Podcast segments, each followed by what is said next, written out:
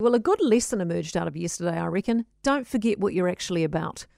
Starship Foundation, in rejecting half a million bucks because it came from horse racing, which, by the way, is not illegal, nor is gambling, uh, made a big mistake, and one they should have fessed up to straight away. Their remit is sick children and helping them and their families however they can, not spending all their time and money on public image and branding. Starship knew exactly what they had done a whole day before the story broke. Not only that, they knew Mark Chittick was going public with it. They knew because several media outlets frantically chased them for their response, giving them several opportunities to respond and offer up their side of the story.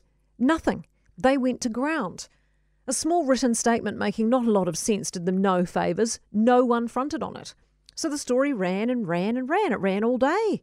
It filled talkback shows, it filled newspaper comment sections, it filled up text machines and emails. Starship took a pasting.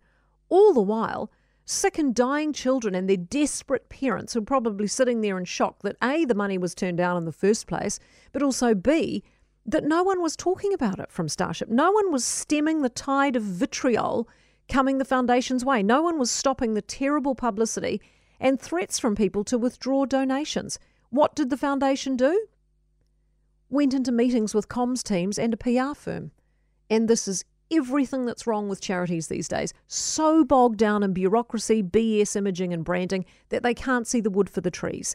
Again, at the heart of this is sick kids, remember. That should be the focus. But no, money was spent on PR consultants drafting responses for the media, an internal comms team, an external PR firm, media advisors, managers. Are you kidding me? And still, all day, nothing in response. So they knew the night before the story broke, they had all that night, all the following morning. Then it ran all day endlessly, all afternoon, still nothing. After six o'clock last night, they finally issue another written statement, this one contradicting the previous one, yet with no explanation as to why. And that took all day. All those people, what's that costing? Remember the sick kids? The nub of this is Starship got it wrong. The person who told Chittick they couldn't take donations due to the association with gambling was wrong. They made a mistake. That's it.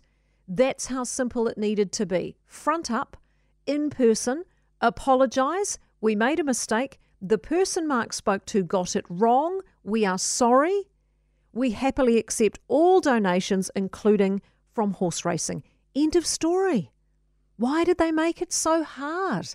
And arguably so much worse for themselves. And at what point did a charity for sick children lose sight of the fact that they're about sick kids and not PR?